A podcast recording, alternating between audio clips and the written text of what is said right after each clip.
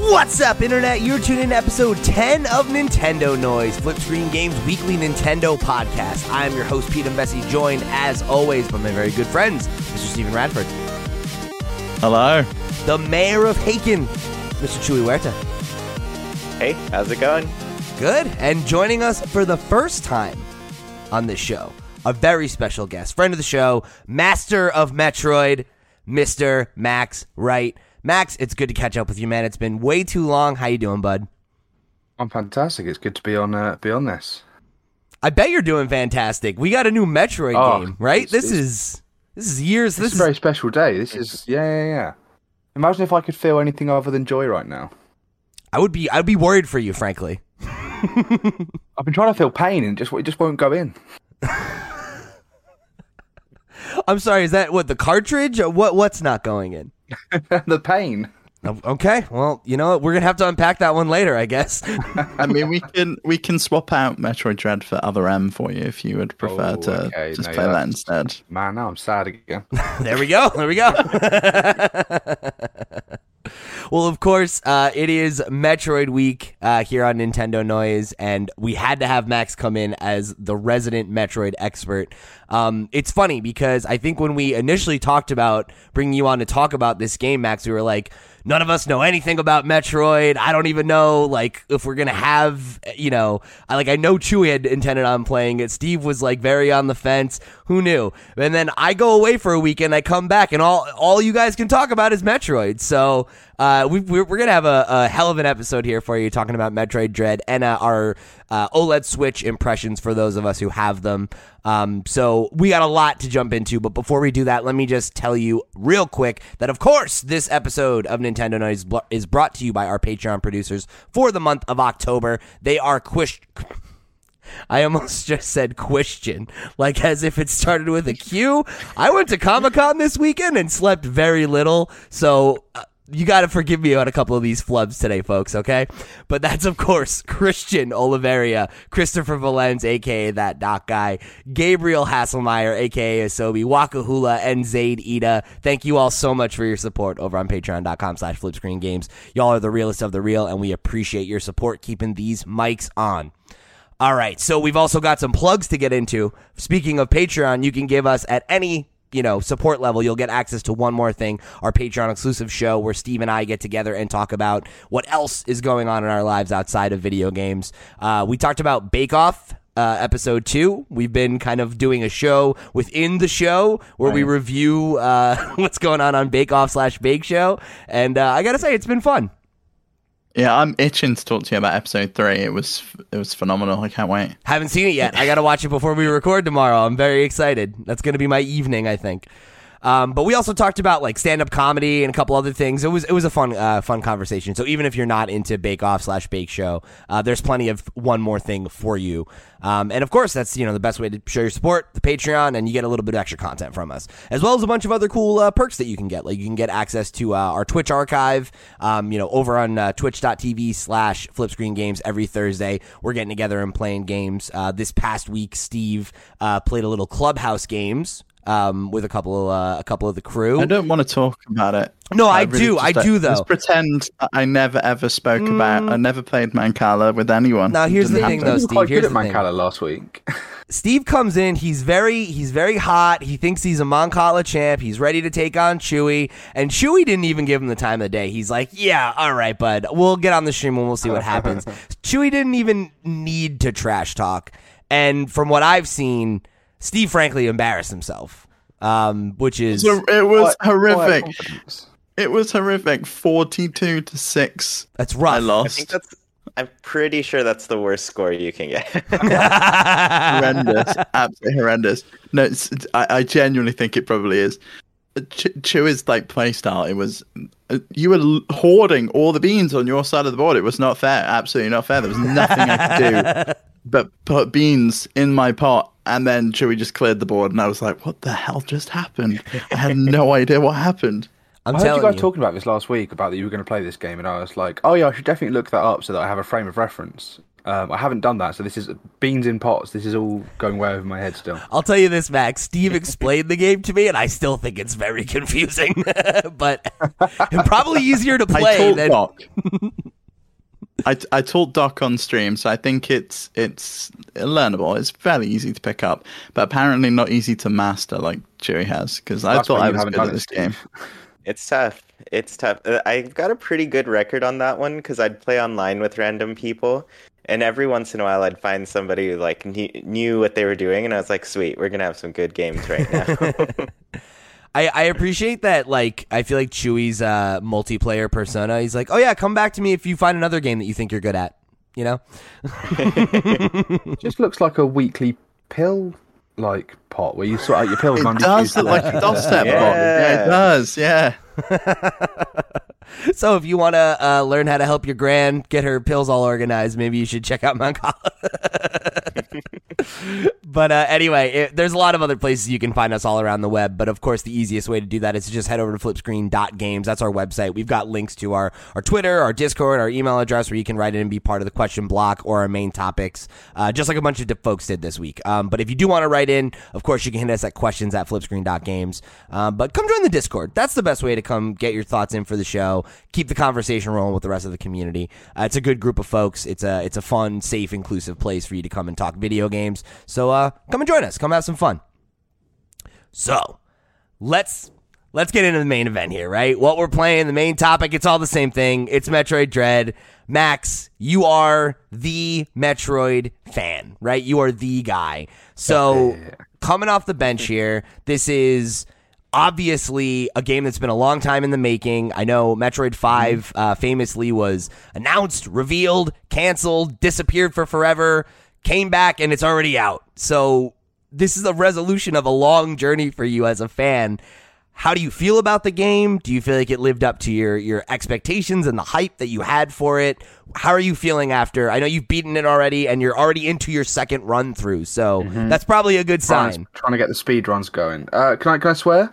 Yeah, yeah, fucking A. Let's go. Yeah, cool. Best I can describe this game and how I feel about this game is it's basically everything I love about video games. It's just a big fucking maze full of puzzles that I can get lost in, but I can do it as my favorite video game character ever, and she controls better than she's ever controlled, and possibly ever will control. Like it's it's just so. It's like taking everything from the previous games, all of the quality of life stuff, all of the sort of improvements, everything they did with Samus Returns, and then improving on it even more, putting it in this gigantic world and making it, you know, feel at home again. You know, it feels like playing Metroid because it literally is. Uh, and it's just, you know, like you say, it was cancelled those years ago, and it's always just been one of those like, oh, maybe it will happen one day. Every single director from like 2008 onwards, I was like, or not even direct, like E3, I was like, maybe they'll do it, maybe they'll do it, and they never did. But here we are, living the dream. And uh, honestly, what is better than having the game and enjoying the game is seeing everyone else's reaction to the game. Like, I know that Steve had never, you know, we talked before about how Steve hadn't played the games, and now here he is. You know, he's finished it and he loves it, and he clearly wants to talk about it. And you know, I- you pick one that's up, Pete. I was so dead against picking this game up and trying it, and I, I've been for like months talking about how I don't like Metroidvanias. They're not for me. Blah blah blah. And then I ended up canceling my Far Cry Six pre-order just so I could play this game because Nice. I saw the reviews coming out. We also spoke to Nintendo Mass last week, heard about how good this game actually is, and I was like, I really, really need to play this. And it It's was definitely the right decision. It's Definitely. right interesting what. Richard was saying last week about um, when he was saying, "Oh yeah, I was one of those people I didn't like Metroidvanias," and then he played Ori, and he was like, "Oh, actually, I really like this." And then his review of this was like a nine point five out of ten. So he obviously really loved this game, and I think it's, you know, on my second playthrough, I don't know if you guys have, have felt this as newcomers, that it does do a very good job of easing you into some of the concepts, like. Um, you know, it, it gives you time to pause and learn your moves, and it the opening level sort of shows you, okay, here, this is how you slide, this is how you fire a rocket, this is how you do X, Y, Z. Um, and then you know slowly you start picking up powers and you know, more and more and more. And then by the end of it, without even realizing it, you've gone from being you know fairly weak at the start in comparison to this absolute machine of death, just Yeah. rolling around, carving through enemies, like barely getting hit. And it's it's nice the way that it does that, and it eases you in even from the very very beginning of the game. And there's not like a massive jump in power all of a sudden. You're just constantly getting better and better. Yeah, I- I'd say from my like initial experience with it too, I definitely relate to that. I played Super Metroid over the summer because I was like, you know what, let's try it. Let's see what this Metroid stuff's all about. I hmm, I ran into some issues where I was just like, man, I can tell this game is a little old, but it's really great, but it's definitely got some things that can be like cleaned up and Mhm. and everything. So this game, like immediately, it just felt like, oh, this is what I wanted Super Metroid to feel like when I was playing. So yeah. that was nice. But then on top of that, it was like I, I ran into a lot of walls in Super Metroid where I was just like, uh, well, now I don't know what to do. Let's just run around and see. And I'd spend a lot of time doing that a lot more frequently in that game than in Dread. And I feel like as far as like progression goes, it feels like a lot more. Um, I guess it, it just feels like they got it right with Mhm. Dread in the sense of like I haven't felt like I've slowed down really dramatically until maybe the past few hours right now as I'm running around. But Mm. but it took a lot longer for me to get to that point than you know Super Metroid did. I, I um had like a similar thought process, but I sort of had negative connotations at the beginning. I felt the game was funneling me a little bit too much, so much so that I Mm. kind of felt it was a little bit linear because right at the beginning of the game, it sort of magically blocks off areas where you can't go back to, and I was like, there's no real explanation as to how those areas got blocked off, but it clearly wants me to go in this direction. But there's like a turning point in the game, and uh there's there's no real like here is where you kind of let loose and do what you want but it's it no longer seems to do that anymore. Mhm. it kind of it gives you the the new power up and then it's up to you to figure out where to go with that. Whereas at the beginning like the first three power ups it's now you need to go into the next area now you need to go into the next area um, which i quite liked. It was like you're learning all of this stuff you're gath- gathering the experience and then it's like right you're free to now go and explore, especially once, especially once you've got like three or four of the zones and you can just go back and forth between them all. I think Yeah. um so I, I've played the least of the game by a lot. So I know Steve, you've beaten it. Chewy, you're probably about maybe halfway through it. It sounds like. Um, I I would guess, yeah, yeah, because you're what four or five hours in.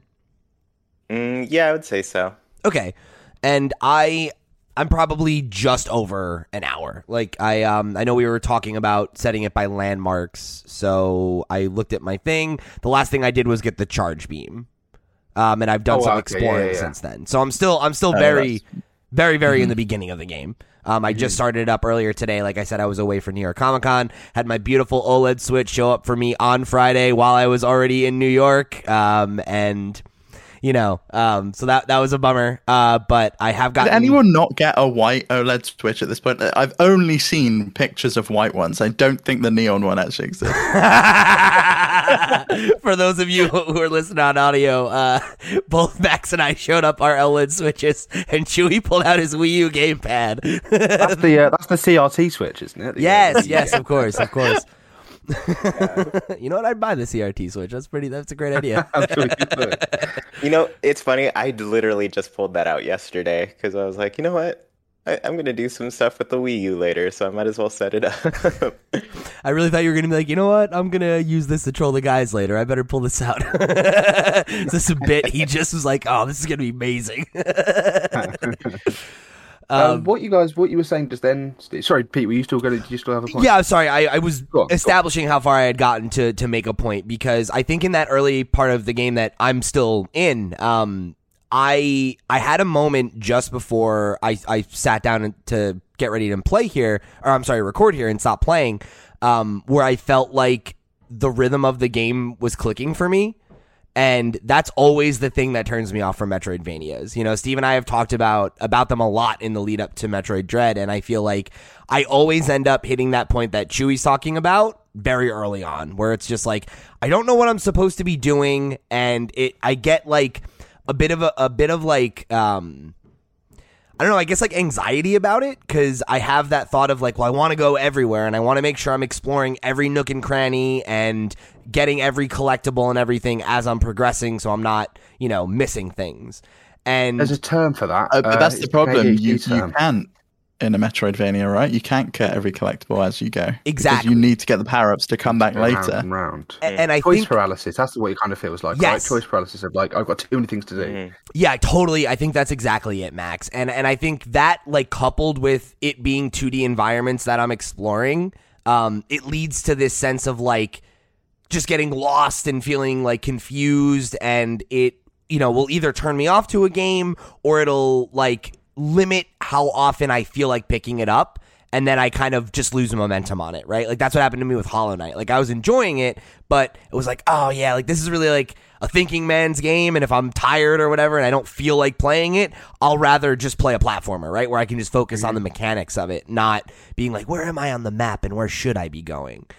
Um, whereas something I'm really appreciating with Dread is that in in this you know kind of preamble, while, while it's teaching me to play, I am feeling like it's funneling me from section to section, but it's not telling me we'll go here. It's like no, you're in this section now. How do I get whatever I need to get here and escape?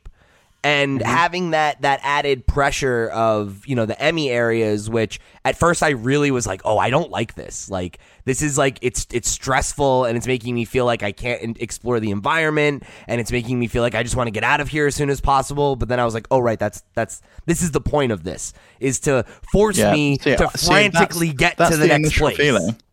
Mm-hmm. That's the initial feeling I had, which was, oh, the EMMIs coming towards me. This is really scary. These are horrible. They're going to take me down.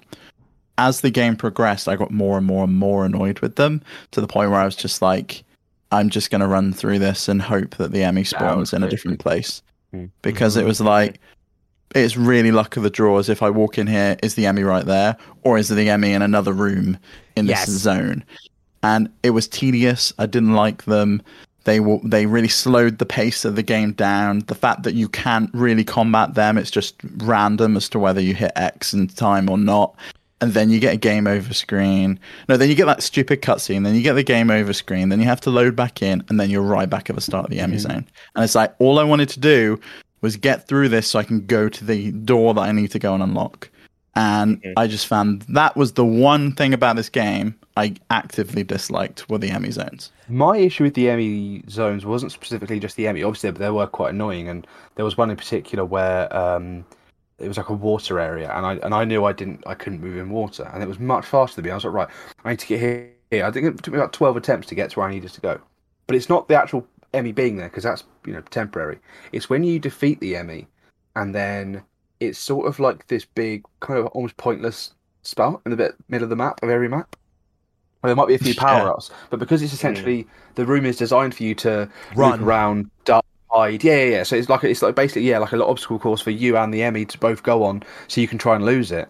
But once you defeat the EMMI, you've then got this big empty, you know, space that then takes up a large portion of the map. That really there's not a lot to do in there. There's a few secrets in there and stuff, but it's you know it's not the same. It's not the same environment yeah, from a design standpoint.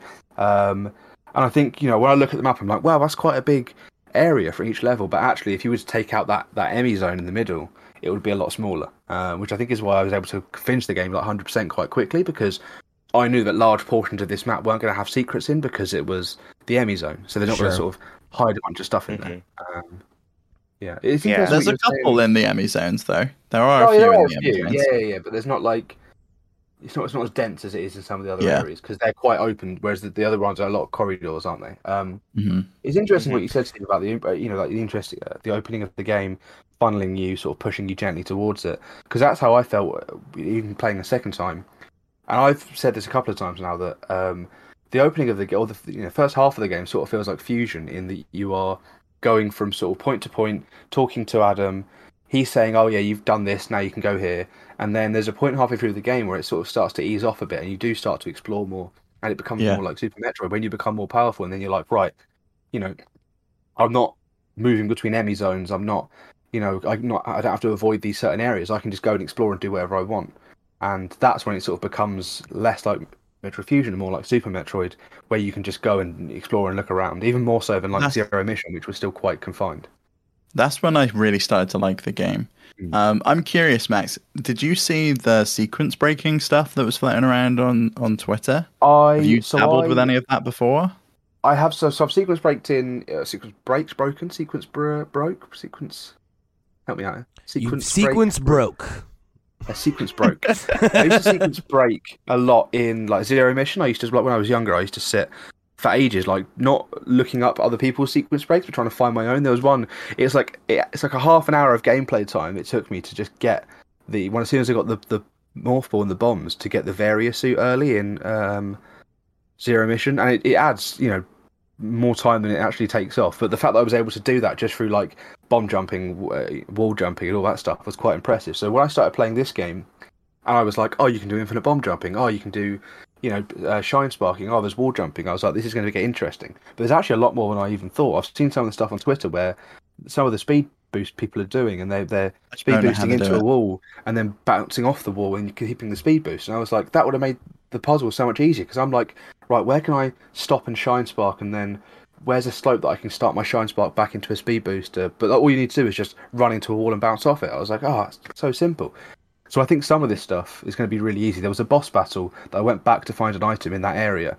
Um, got to the boss battle and was like, oh my, um, you know, you know, the where, where it shows what the block, the breakable blocks that you just got, Chewy. I was like, well, there's a that's showing something over there. I went over there and there was like a little bomb and a, like a like a speed booster that sends the ball out. And I was like, that would kill the boss in like one hit.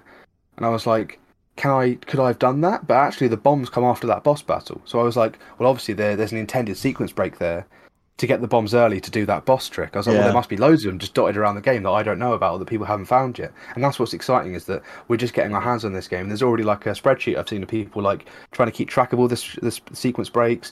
Trying to try like, oh yeah, I've got a theory that this might work, and there's like ten people working on it at once, and it's quite exciting to see. I'd like to get involved in that, but I'd like to learn the game myself first before I start picking up other people's sequence breaks. Basically, Yeah. Doesn't that just show how in tune the developers are this Mm. time to Massively. the Metroid fan base though that they've put those in on purpose and that there are specific like ways you can defeat bosses early if you've managed to get these power-ups early, which obviously the game doesn't intend you to do. But yeah, they've obviously I don't know if they've just built things in or they've they've as they're playing the game gone, oh actually you can actually get here early and they've gone keep it in. Just keep it in.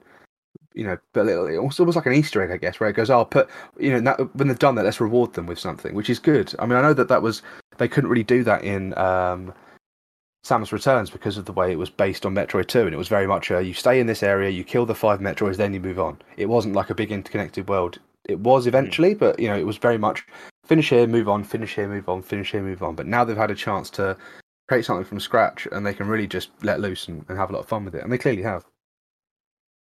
Yeah. Yeah, I think it's really cool. I uh, I actually think the last power up I got might have been a sequence break because I definitely played around with like the bomb trick and bouncing myself Oh, up really? to get to a certain area. Yeah. so I don't think I got it the way you know people would normally get it. Probably so why you're you're a bit lost then. That might oh, be. I'm so lost. I'm so lost right now. Yeah, you're probably like you probably opened a bunch of stuff you weren't supposed to, and you're just like ending up in the wrong order. Yeah. Uh, and luckily, the area that it did take me to, I was like, oh, I have no way out of here except for like back. So I was able to just go back and get back to wherever I was. But now I'm just like, I don't know what I'm supposed to do. I I think think what's good about getting. Oh, sorry, sorry, Pete. Go on. I was I was gonna just say real quick. I think something that that I noticed right away too is I really like the map. I feel like the map is very Hmm. very like it's very well coded. You know, like I, I So well coded. that's yeah. the thing I also don't usually like about Metroidvanias is how much I have to be like, I don't know where I am. Let me look at the map and, and try to orient myself in this space. But I feel like all of the like different color codings, there's like s- k- like symbols that are being used over and over again. Mm-hmm. I'm like un- starting to understand the the visual language of the map already. And, and you can recognize rooms by the shape of them, whereas usually Yes. it's just a square. Right, exactly. And and like I like I found like when I get to the EMMI zones, the first thing I'm doing is pausing and, try, and trying to like scan and be like, okay, I need to go up and to the left. Next room. Mm-hmm. Stop. Where do I have to go? Okay. And like that normally is something that turns me off, but I think because the map is so simple and digestible, it I don't feel like I'm having to sit and scan or not I guess scan, mm-hmm. sit and like really drink it in. I can just kind of glance at it, get the information I need and then get back into the action, you know? Towards the end Yeah, of the game, I, like was I was going to say towards the end of the game, I was. Oh, Of course you go, of course you- I was going to say the other thing I like about the map is you click left on the D-pad and it just gets bigger for a little second, and Yeah. you can then just quickly orient orient yourself, especially in the EMMI zones where you want to see where that red dot is, if it's coming Yeah. towards you, if it's going away from you. Just make it stand still so you're not doing any movement and not making any noise. Make it a little bit bigger, and then it just it goes away when when you don't want it around. It it, it works really really well. I, I have a question for for you guys about EMMI. When you're, or I'm sorry, Max. Did you have another point about the map before we move on? I was I was, was going to say about the EMMI, but you, you do your. Okay, cool. Well, this will might- might probably yeah transition well then. Um, when when you get to an EMMI zone, like, did you find yourself playing stealthily at any point, like quietly trying to move around, or was it always No. just like running and gunning? I, I went in guns blazing, and then if I if he was coming near to me and like it was going yellow, I would then uh, go stealthy. Yeah, you'd like cling to the ceiling or you'd hide in a corner. I like the little um, the little Yeah. ball holes where you ball holes where you Yeah. just like hop in, turn invisible, and then like he just like he's like sniffing at you, and you're just like, nope, I'm fine, I'm safe here. but then as soon as as soon as you then move again, if he Yeah. catches onto you and you've not got a full Aeon bar, you're like, okay, cool, this is this is it for me. yeah, I think the EMMI zones, I'm at one that's probably one of the more annoying ones that I've found. And it's just like, I don't know if it's just going to be in the way right when which I color? walk in. It's a yellow one. It's really fast. Uh, Oh yeah, just really chases you all over the place. That one, with some of the powers that I've gotten at this point, I think I've been having more fun with that one, funny enough, because I've hit that point with the EMMIs where I'm just like, uh, why'd you spawn here? Just kill me. Let me try this again. Hopefully I can get through.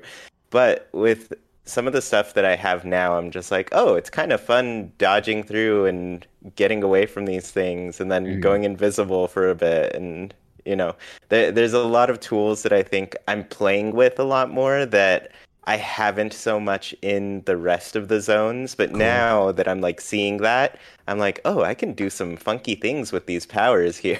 I'm glad to hear the that. rest of the world.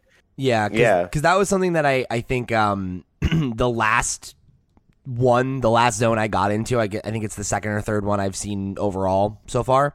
Um, I felt like it was laid out in a way where it was easier to play stealthily and to like be quiet and wait for them to pass by and things like that. And Mhm. and I liked that more because the the thing that I think each of you have mentioned once that was the thing the first thing that I didn't like about the game um was where I, the first I think the the not the first EMMI zone that's the tutorial, but the first one you get to naturally. the white one, the white EMMI. Yeah. Yes, yeah, the white one. Um, I had like multiple times where I, I died and then would come in the door and it was just at the door scanning at the door And it seems uh, it mm-hmm. seems so unfair, right? It's Yeah. like this is just it's punishing me for, for just playing the game, and that's the that like I said, that's the one thing I actively disliked about it was the the spawning, and I think that could be tweaked if they made it so it spawned a little bit further away from the door and it, mm. it didn't randomly spawn right there. It would feel a little bit a little bit fairer. and I- I think even if it was sometimes it spawned there, like I don't know, like if it was like a Dark Souls esque thing where like I ran in for the first time and I just immediately die and I'm like, oh, this is an EMMI zone. Now I know that. Time to learn. Yeah, yeah, yeah. that would be okay. But it's like when I and and this is another thing about them that I I didn't like was that like every time you die. Um, I totally get that. Like a big, a big thing in a lot of Metroidvanias is having like save points rather than because if you save in every single room, then there's like you know the sense of progression is going to get messed up. Fair enough. But in the EMMI zones, I feel like uh, I would have a run where I would get really far and then I would know where I had to go, but then I'm dead and I don't have the map. So I have to like muscle memory my way back there. And I had that happen where I had, I got to that zone, I made it really close, and I was like, okay, I know exactly where I gotta go. I got this. And then he spawned in front of the fucking door five times, and I was like, I don't remember the order now. I have to figure this out again. And like, that frustrated me because I felt like, mm-hmm. oh, I know where I'm going. Like, I'm getting this, I'm digging it. And then it was like, fuck you, you don't know. And Mhm. I really like killed my momentum for a second there, and it was annoying because I literally like the last time it happened where they spawned in front of the door, I was like, I literally was like, "Fucking come on, like come on!" And then it spawned somewhere else, and I walked through the entire zone without even seeing it, you know. And I was like, somewhere between those two things would be It's great. like beating a it's like beating a boss in Dark Souls where you're like dead, dead, dead, dead, and then the last time you do it, you're like he didn't even touch me. What's Yeah, I just on one at him somehow. I f- kicked him off a ledge, like you know, something weird like that. Like it just felt like uh, it felt like the game could tell I was mad and threw me a bone. It heard you. It heard you screaming. Uh, I think the EMMIs do a good job of like being like a, an anchor for like at any point in the game where, um, like where Chewie, you know, he's quite lost right now. He's got a new item. He knows what he needs to do. However, he, you know, you always know in the back of your mind. Okay, I know what EMMI I'm on, so I know that if I go back there, I can get an idea of maybe what where I'm supposed to go from that zone. And I think that also helps, like you said, like Chewie also said, how now that he has more abilities, he feels like he can have more fun with the EMMI. You know, you can dash around them, you can be, you know, hide from them, jump around them, and do all of these things. And I think that the more items you get, I think it's, it's a good uh, analogy for all, like you know, the whole genre or Metroid in general, I guess, is that you become more powerful, and then and then you can feel that and because you're fighting an enemy that's always as dangerous as, as the first enemy you fight. You feel yourself getting better, and you feel yourself being more powerful because now you're like, oh, I'm just going to jump away from you. Then, oh, I'm just going to run and hide. Oh, I don't have to worry about you as much as I did before because now I'm more powerful, and you're just as powerful as you always were. And it's you know, I think like they are annoying, but by the end of the game, you feel like, oh yeah, I can take that. I can take that. yeah, which I'm looking forward to that. I'm looking forward to having more tools to use against them and and Mm. feel like a little bit less powerless because I like that it's giving me that. Oh shit! Oh shit! Oh shit! Mm-hmm. You know what though? I, I I kind of feel like you always feel powerless. The blue one in particular, Max. Like there's you all always always the the timing has to be perfect on shooting that and then yeah, like hitting that it. was that was really like that was more stressful, I think, than trying to get through the zones for me. Was like, I need to find a, a stretch of room long enough that I can Great, yeah. aim my beam, destroy its face, and then get go somewhere else, and then get the shot on it. Because like there were times where I was like, oh yeah, I'm gonna break its face, I'm gonna break its face, and I was like, no, I'm not, and I just had to like just sprint and dash, and it was like coming after me. Or when you finally take its face off, and then you're it's now much faster, so you're like, okay, I just need to do the same thing again. But because he's just absolutely gunning for you, you're like, okay, right, I need to be much quicker than this. I need to be much faster. Yeah, I feel That like if that parry was like a, a hair more forgiving, it would be less frustrating. But And I don't think it would good remove the it. tension. It's very good when you get it. Yeah, I'm like, I'm sure it does. I haven't done it yet. um, I do like the parry mechanic in general. I like, I like they are very much like you have a 99% chance of dying. It's like if it was like a 90% chance, I feel like I'd feel like I feel like I need like a half a second more. You know, like Yeah, I think it was Christian I was talking with on Twitter about it, um, one of our Patreon producers, and he was saying if it was like half the length of like a normal enemy, you'd still get the sense that wow, the enemy are so fucking powerful and fast, but you'd still have that chance to knock them out sure. and not and and then not disrupt the flow of the game because that's all it really does is it just kicks you back to the start of the EMMI zone and it's just an annoyance it's hmm so I think it's trying to force you to to play a little bit stealthily to hide and and be a little bit more calculated which maybe think- is what you're meant to do in like the boss battles and that's what it's trying to train you to do.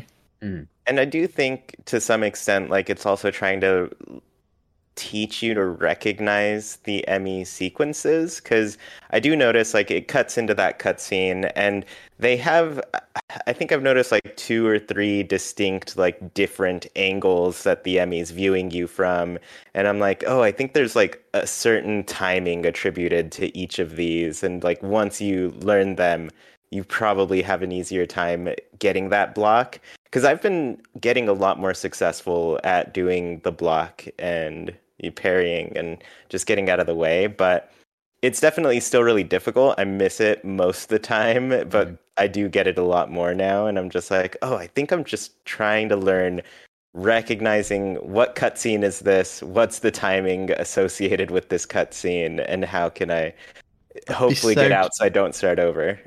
I'd be so curious to know if that's true because I was at the beginning I was counting seconds and like Mhm. seeing it exactly when it would hit, and it was seemingly random based on what it was. But I didn't discern that it was different cutscenes and things, so I would be very curious if the timing is is Yeah, set there- to a s- I'm There's one I'm way cutscene. better at responding to because it's like I think it's like the EMMI has one hand up and like charging up, and I'm like that one I can get more often than any of the others. Interesting. By the end of the week, there'll be a full list of the timings, and Oh, for sure. we'll be yeah. I love the idea of like somebody's like going in frame by frame and they're like, okay, you need to stop watching it exactly this second. Someone just hits the home button as soon as they go to the EMMI. They're like, right, I'm pretty sure it was facing this with one arm up. Okay, scroll through the spreadsheet. All right, count to three. I love that. All right, so let's jump into some questions from the listeners uh, about this because we've we've still got a lot of Metroid conversation to go here. So this one comes from Wakahula, one of our Patreon producers, who wrote in and said, "After playing Metroid Dread for a few days now, how would you rank it in terms of difficulty compared to some other contemporary Metroidvanias like Ori, Hollow Knight, or Dead Cells?" What do you think, Max? I don't think Ori is hard in terms of actual difficulty. I think Ori is, by design, a trial and error platformer. Um, so I think Ori's not maybe part of that conversation because you're supposed to just die over and over and over again until you till you get it right. But I think compared to Hollow Knight, I think Hollow Knight's sort of harder in the fact that death has more of a consequence than Metroid does. Metroid Dread does Mm. in Hollow Knight, like Dark Souls, you die, you lose your, your currency, and it you know it is it does have that. You know the bosses are very hard, and there's a lot of optional bosses, um, and you know you can sequence break much more obviously and get into harder bosses. Um, I think the difficulty in Dread is is more the the random spawning of the EMMIs. So I think I'd say Hollow Knight's probably harder, you know, from a skill based thing. But I think if we're talking like luck based, um, Metroid Dread's probably harder just because of the EMMI, like you said, the EMMI spawning, the the Mhm. small window of opportunity you have. Um, yeah. So, I'm uh, Steve, curious have you played- I, I really want to play Hollow Knight. I played like yes. ten. I, I played like two hours of that game. I got to the first boss, and I kept losing all my currency. And I was like, "Fuck this! I'm out of this game. This is too hard. It's not for me. I don't like this at all."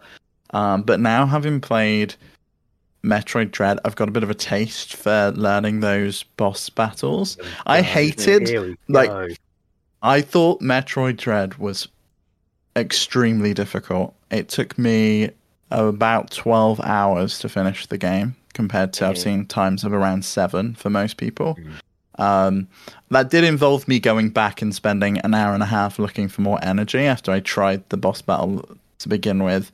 I went in with 7 canisters, I ended up coming back with 9. What's um, ultimately- ten maximum. Uh 12 I think. Twelve. Okay. ultimately I didn't need them. Um, I I beat him with like six energy canisters left. Oh, wow, I just okay. wasn't learning the battle well enough.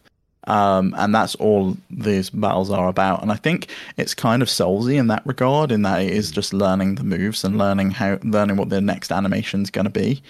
Uh, and I think It's if you patterns, do right? that, I yeah, I could see the next playthrough me just blasting through it because those bosses, I'm going to know exactly what they're going to do at any given time. So I, um, it's something I like with Metroid games anyway. In, in like you know, by the end you're super powerful. You're just running through the old areas, creaming through enemies, whatever. And that translates very well into Dark Souls as well. Where whenever I've beaten a, a Souls game, whether it be Sekiro or Bloodborne or, or Dark Souls, I finish the game and immediately start New Game Plus, and then just start speed running. Like now I've now I've unlocked the game in my head, and I'm also you know a bit more powerful because you're playing a New Game Plus. I would just run to the first boss, and I know that first boss would have smashed me like a hundred times at the start of the game, and I just do it first time. I'm like, yes, this feels good, and then you just like by the time you realise it, you're like four bosses in, and you've learnt the game, and you know all their patterns, and you're like, yeah, whatever, parry, kill, dodge, whatever, and it's just like like in the Matrix when he's like, I know kung fu, you it just clicks. And yeah, I think that's going to happen with happens with these bosses as well, where something just clicks and you just you just go through. I hope so. I could not believe when it said hard mode now unlocked uh, after I finished the game, and I was like, that was not hard. Like, that was ridiculously hard for me. I'm going to learn the game on normal mode. I'm going to do like a speed run or a couple of playthroughs, and then I'm going to try hard mode. I think. Um, but for Hollow Knight, I reckon you should start delete your save file in Hollow Knight. Start from the beginning so you have like a fresh idea of it, and you're not tainted by you know you're not you're not in there like where am I where am I supposed to go and I reckon Mhm. you're gonna have a really I good never left. Is it Hallownest? I never left there. Yeah, never got out. First boss what the, is it the big knight with the with the mace that's the first boss Yeah. right Yeah. yeah I can hear his music in I'll my have to play it.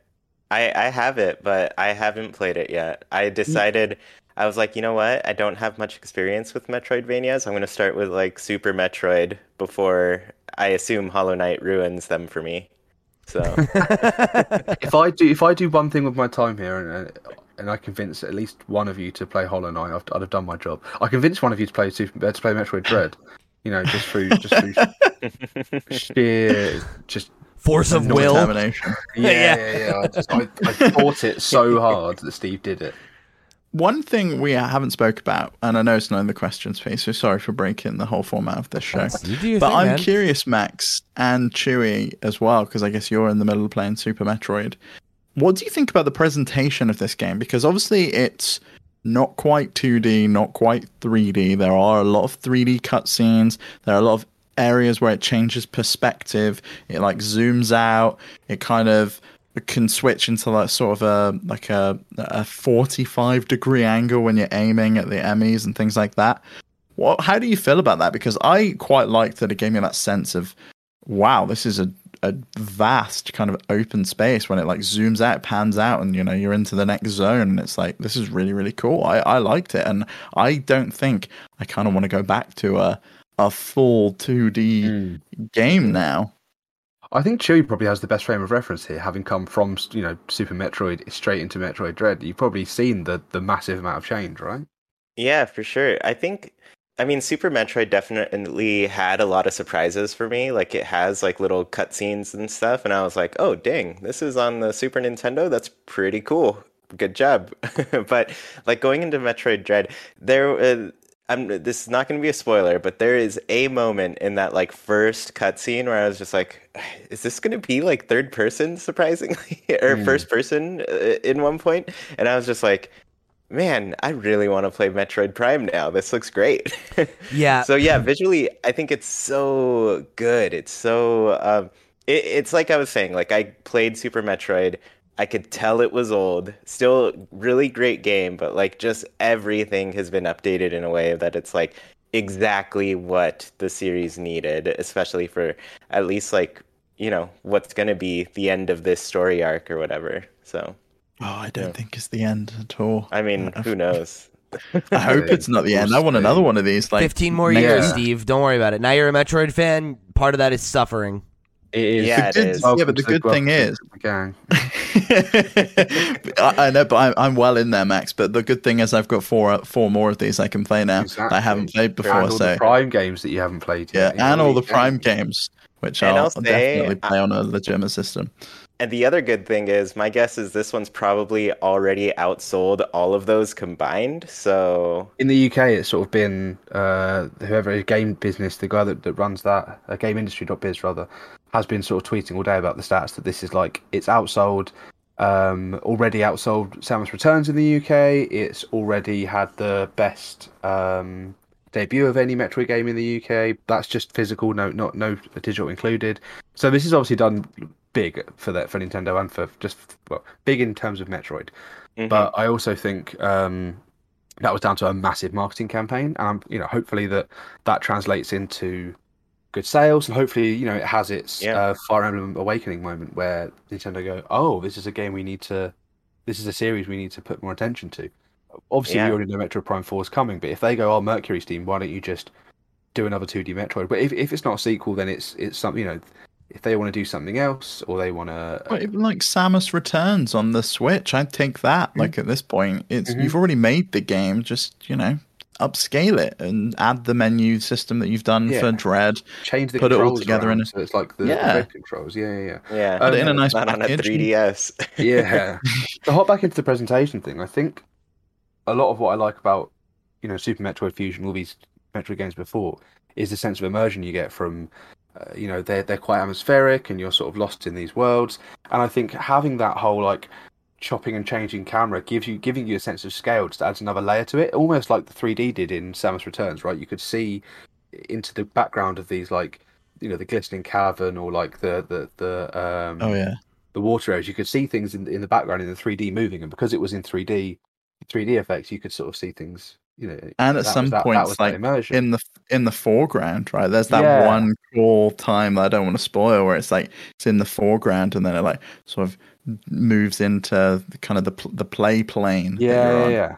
So yeah, so in Dread they they have that in the way that they move the camera around. So when you're like, there's an example that was posted on Twitter earlier that is there's one of the sort of the the, the stations, the tram stations. You know, the uh, tram. What would you call that? Like a subway? I don't know. There's one of those where like you are going outside for a second, and there's like a bit where you you can just stand there and the camera's zoomed out, and you can just see like this big ocean behind you, and there's obviously like you know the, the the planet behind you and you can see it all and because it's zoomed out and you can see it all you really get a sense of scale and like, a sense of awe that you didn't really get before i guess uh, Yeah. with super metroid so where it doesn't have well, sorry where it also has the, the sort of atmospheric loneliness that super metroid has it also now has this ability to show you more than it could show you before and i think that's great i think it, it, it not to jump ahead of the question, but it really does lend to the question of is this worth the price it's worth you know What a transition, Max. What a professional.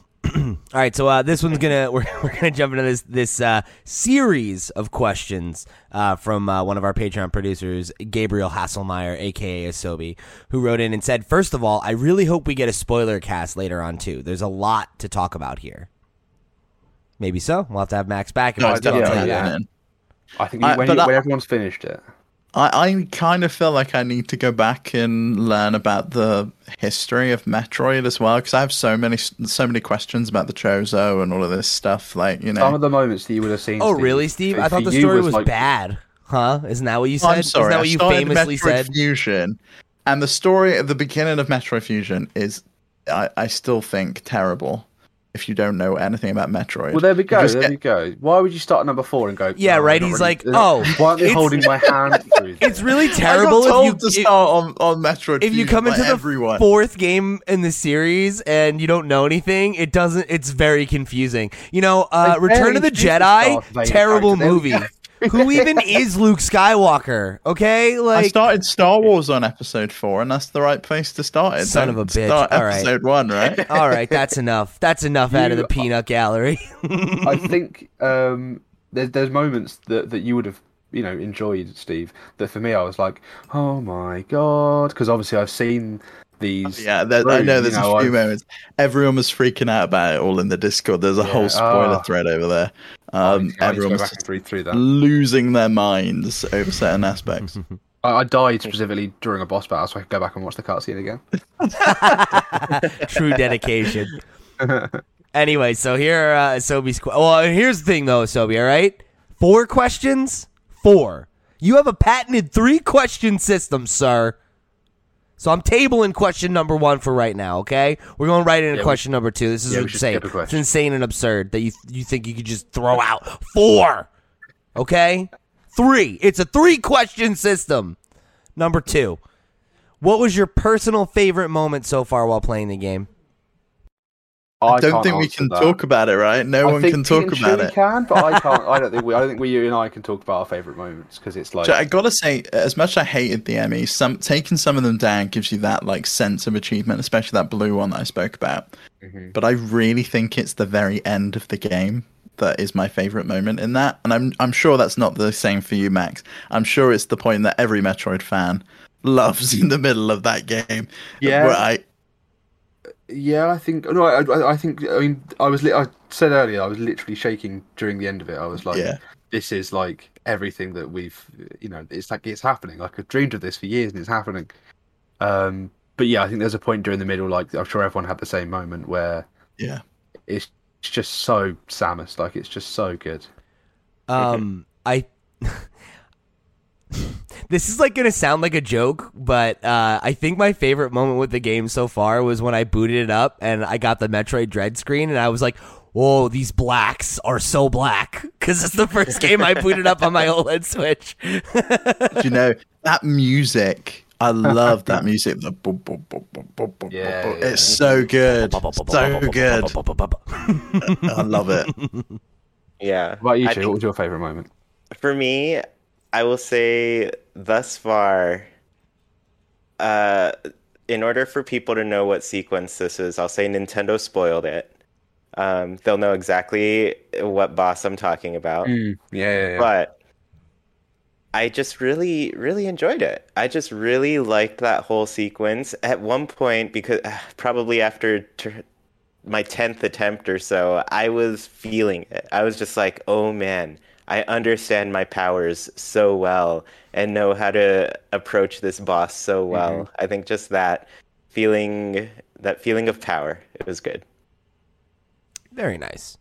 Uh, Chewy, while I read number three, your camera's all blurry. Give it a give it one of those hand hand guys, hand jives. There you go. You got it. You're nailing it. All right. It. Number three. What was this your first Metroid game or one of your first Metroid games? And if so, did the game make you want to play any of the older games? Uh, Max, why don't you start? Was this your first Metroid game? Absolutely not. However, this is a great question that I feel like all of you should answer. Uh, no, for me, like I did play um some of Samus Returns on my dad's Game Boy Pocket years ago, and had absolutely no idea what I was doing. I just kept spinning into a ball, and I was like, "What the fuck am I doing?" And so, uh, didn't play much more of that. And I started Metroid Fusion earlier this year in kind of anticipation of wanting to see if I wanted to check out Dread. And I was like very down on the story at the beginning, and I was like, "This sucks. What's this orange shit seeping out of her suit?" I was like, "This is terrible." And you see the same b- beginning of Fusion at the beginning of Dread, and I was just like, "No, I kind of like this now." I was like, "This looks, I don't know, kind of gelled for me." But I'm going back, and I'm going to play. Um, I'm pro- I'm probably going to play Fusion, which I'm sure Asobi would be happy about. Number Do four Zero question for Steve. first. Metroid Fusion stream when? We'll see. We shall see. It's going to happen. Um, I yeah, fe- I'll say this, stream Steve. some Metroid Fusion. if if you do start streaming Metroid Fusion, I think we should have Max be your co-pilot on that. I'll co-pilot. he could he could No, 'cause I'll ba- I'll midwife you game. through that experience. I know I'll experience. backseat game. It'll be so frustrating because I'll like I'll know exactly the spot you need to drop a bomb, and Steve will be like, "Do know what? Do know what? I'm stuck. How am I? I'm, I'm soft locked." And I'll go, "No, you're not. No, no, you're not." Wouldn't even know what that term was. That's what But, Steve uh, needs, though. You know, like with Ocarina of Time, that's all I'm doing. Really, it's just like you know, Tough you got it, buddy. You got it. One more time. Yeah, you know Oh, what, Max? We're not afraid. We're not afraid to whip out a guide either, because we played through Link's Awakening. and That temple with the stupid big ball that we were carrying around, we were checking yeah. the guide Oh every my two God. seconds for that. that was the first time It I was looked at a guide in that it- when I did my own playthrough of it, and when we got when I saw that that was where you were in the game, I was like, "Ah, fuck this. Let's get the guide." Like we made like two moves, and I was like, "This this dungeon is insane." Like. Steve, did you open a guide at all in, in this game? Like for any of the power ups or anything? Once, Yeah. Um, so I was so confused, and I think it's actually bad design. There's something you get that it basically the gist of it, and how I read it was this doesn't work underwater, and I was like, where the fuck am I meant to go? Can't gain height underwater is what it says, right? Yeah, I know. yeah, yeah, I didn't interpret it as that. That's exactly what it says. My brain read that as okay, this doesn't work underwater then. I can't gain height underwater. There's no point even trying. I'll go floating around. I use my scanner Oh, thing. I, Ages. I started bombing the floor. I got stuck in the floor at one point, and I was like, "How the fuck do I get out of here now?" it it was a whole thing. So I was like, "Fuck this! The door's locked on me. Where the hell do I go?" So I just opened up a guide, and it was like, "Jump across this area," and I'm like. That was it. Okay, so it does work underwater then. Sometimes right, it's the okay. simple. It's the simple explanation. Right? Don't you hate that? Yeah. I, I, I am so guilty of that in video games, and I think that's also one of the reasons that Metroidvanias are sometimes tough for me. Is like I'll just be like, okay, I must not be able to go forward anymore. Let me turn around and just run in reverse and end up mm. way further back than I needed to be, just because I didn't tunnel realize I could jump you? at an angle or something stupid. Yeah, yeah. You know? get tunnel vision where Yeah. you look. At it can't be that because that's too obvious. Yeah, right, Yeah. exactly. And and the tunnel vision is a good way to put it because it's like nine times out of ten, you just put the game away and come back, and you're like, "Fuck, obviously this is what I was supposed to do." Slide, got it. Okay. But when it tells you you can't gain height underwater, and it wasn't just me, I've had seasoned Metroid fans say that they were stuck as well at this point, and just try use it underwater. It does Wouldn't hear that but you have- weak buster shit from me, Steve. let me tell you. So, I, Max, to- at the beginning of this game, I didn't even know you could jump on walls. So I came along. Oh, a Oh, long man, me way, too. Dude, All right, Yeah, I, and I was like, why the fuck doesn't this j- jump thing work? I can't get any height. And I'm like, I really have to stand perfectly still and jump straight up so she grabs onto the ledge. I'm like, this is ridiculous. What design is this? I was like, is this making it so during an EMMI thing where it's chasing me, I have to stop dead, jump and grab a thing? And it's like, no, uh, I, I was, I posted my frustrations on Twitter about it, and Asobi replied and was just like, you just jump on the walls. And I'm like, what the fuck? He not once told me I could jump on the wall. I, I went and I did it, and since then, it's just bouncing around everywhere. I ran into that same thing in Super Metroid where the things I looked up most in Super Metroid were literally like, how do I do this move? And the wall jumping in that one is specifically very difficult. Have you seen how it's taught to you in, in Super Metroid? Um, So- yes. Yeah. I got I got to that room and I was like, oh, I think I know there's something I have to learn here that Mhm. will let me jump on the walls. And then there's the I still couldn't figure it out. And I was like, you know what? I'm gonna go look up a guide and have somebody explain it to me with words. I love seeing like people discover that for the first time. There was a guy who like he, you fall down and he's like, "Oh, what am I doing? What am I doing?" He's like, "Oh, hello, my friend." There's like a little the little monkey like jumping, and he makes the noise of like the item collection noise. He's like, "Ar ar ar ar ar ar," ar," and then the monkey starts wall jumping, and he's like, "Do I just?" Do I wall jump? And then he does the wall jump. He's like, "Oh, the monkey taught me how to wall jump." And then there's another one where like the, the bird teaches you how to shine spark, and he's like, "I've just learned a new move that I could already do, and the the, the, the bird has taught me how to do it. How cool!" That's very cool. yeah. It, it is like fun to see how um, older games like that had to think how to teach you things because you know there's like a finite amount of ways that they can actually communicate with you. Um, Mhm. It, Yeah, it- now I you just in that shows game, you, like- Put it in the book, mate. Put it in the booklet. yeah, right.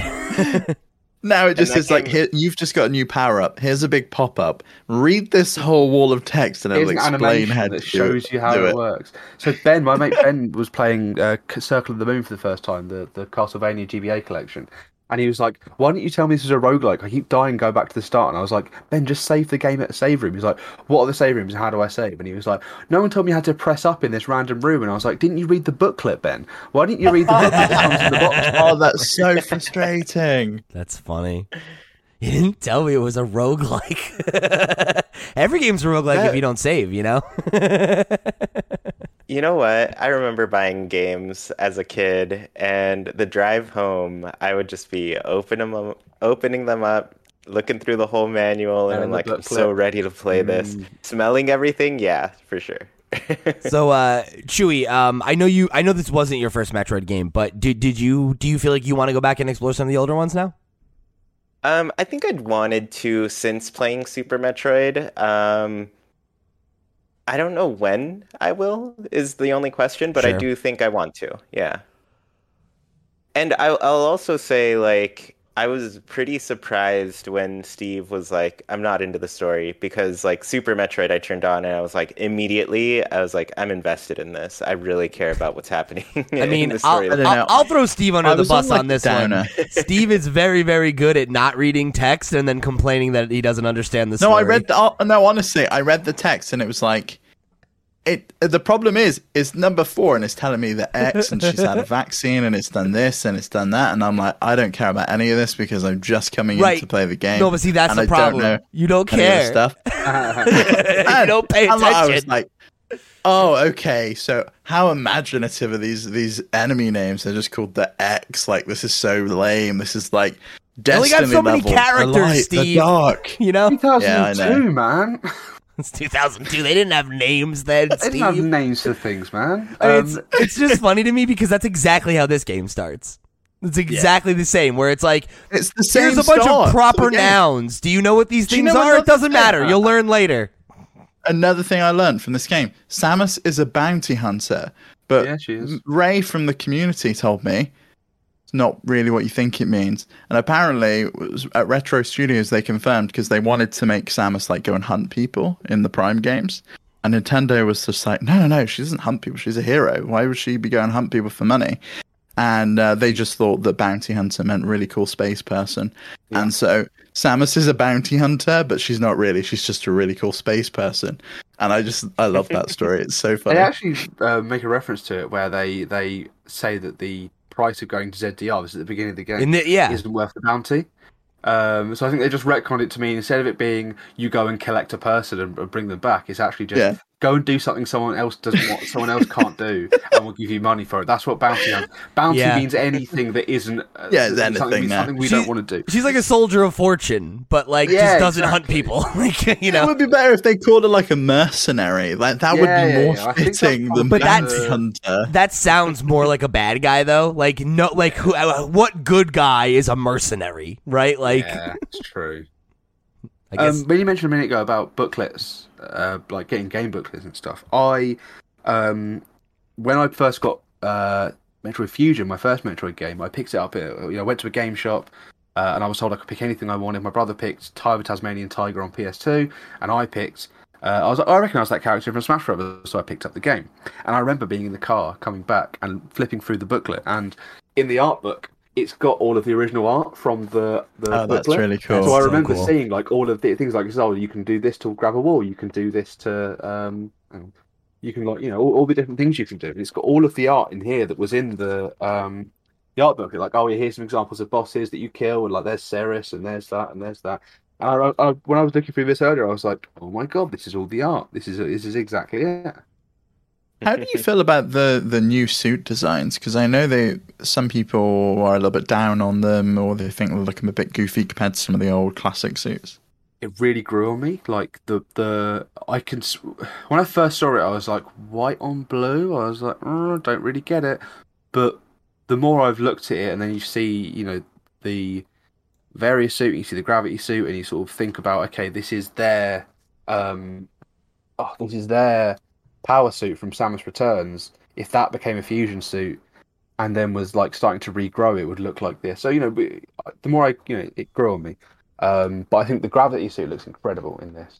Um, So is the But- suit part of Samus? She's not like inside the suit. yeah, it's like it's like it's it's a mixture of both. It's like not only it's part of her, but also it's a physical object. But in other realms, she can like phase it on and off whenever she wants, and they use it in really ridiculous story ways. But in Prime, it's like a physical suit that she takes on and off. I don't know. It's quite. It sort of changes a lot. Um, but yeah, it's basically like because it's a Chozo suit, she had to have Chozo DNA in order to wear it and use it. So it's sort of like attached to her in a way, which is why fusion happens. I have a question about the Chozo. Yeah. Are they gone? Like, do they not exist anymore? Is is the fact that she found a Chozo on this planet like a big reveal because they're like extinct or whatever? Yeah, yeah, yeah. They've been extinct for yeah for like for, for a long time. But was she they raised by her- them? Yeah, she was raised by them as a kid, but like the last of them, supposedly. And in, in all through the Prime games, you're like in ancient Chozo civilizations. All the Chozo have gone by this point. In in Prime, most of the Chozo like um, worked out that they could um, enlighten themselves into like a different plane of existence, and they all became like thought and energy, and they just left all their bodies behind Okay. and they were like these benevolent, like you know, these like thinking people, which is why in this game they're being a Chozo that's just like an absolute wreckhead and loves not wreckhead. He doesn't. He's not a. You know. Max, have you ever seen the TV series Stargate? I uh, my mate actually messaged me and was like, "Looks like the person making that Metroid game has seen Stargate." Honestly, the whole fucking thing, the whole like the save rings, the Egyptian stuff. Uh, some of the enemies legit just look like Yeah. they're straight out of Stargate. You go to the underwater area, there is a Stargate in the background. Oh, And I was like, you can see it. There's like an area, it's got like a big like tanker dude at the bottom, and there's just like a ring, and it's filled with water.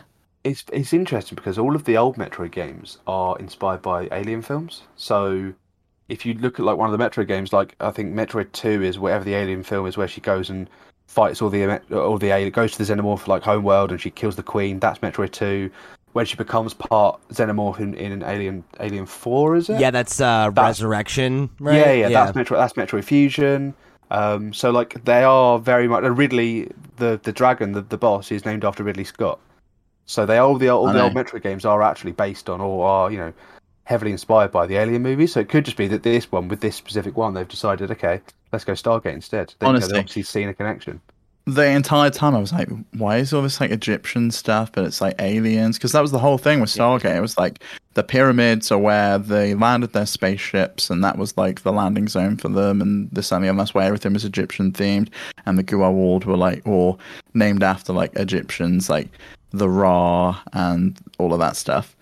So I got so many inspired it, Stargate because- vibes. I loved it. I think maybe that's why it clicked because Stargate is my favorite sci-fi series is of all it? time. Well, there we go. Yeah. 'Cause Zero Mission, I, I remember Zero Mission when they really started leaning really heavily on the Egyptian stuff. Because in, in Prime, they do have a lot of that, you know, this stuff, but a lot of it's more, um, you know, they're just these massive statues, they're these birds. But in, in they start doing the hieroglyphic stuff and the, the headdresses and stuff in Zero Mission, which was 2005, and Stargate's a long time before that. So it could be that they were just like, I like this, let's do this. Well, uh, you know what they say uh, about um, the best artists steal, right? So, mm-hmm. Um, so uh, this this next question uh, is is an interesting one. This one comes from Trendy Brendy, another one of our Patreon supporters, who wrote in and said, "With how useful Switch custom controller profiles are, do you think criticism for uncustomizable controls towards games that release on Switch hold merit? I've seen this in a couple Metroid Dread reviews, and I can't help but wonder if the reviewer was unaware of the feature, or if they're future proofing their review for when it ends up ported to a potentially less accessible Nintendo console in the future." I'm an able bodied gamer, so, so take my take with a pinch of salt, but I don't think the game is presently less accessible because you need to press home the home button and navigate to the Switch's settings to change your control scheme. Obviously, this doesn't account for features that don't exist, like twin stick shooting or other accessibility options. Shout out to Sony's accessibility features, but just something I felt wasn't exactly warranted critique. Interested to hear your thoughts, Trendy Brendy.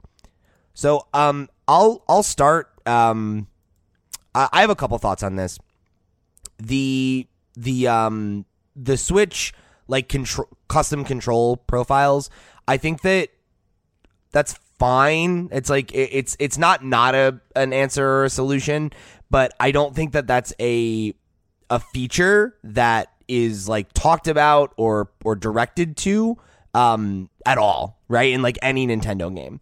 So if you're an, an a non-able-bodied gamer and you're not um you know like a fucking dork like us who and when I say us like us on this show or those of you who listen who are we eat sleep and breathe video games and we're aware of these these options um that's really not I don't think that that's uh, an answer right you look you see more and more with um I wouldn't say just AAA games, but probably mostly AAA games, considering they generally have a bigger budget.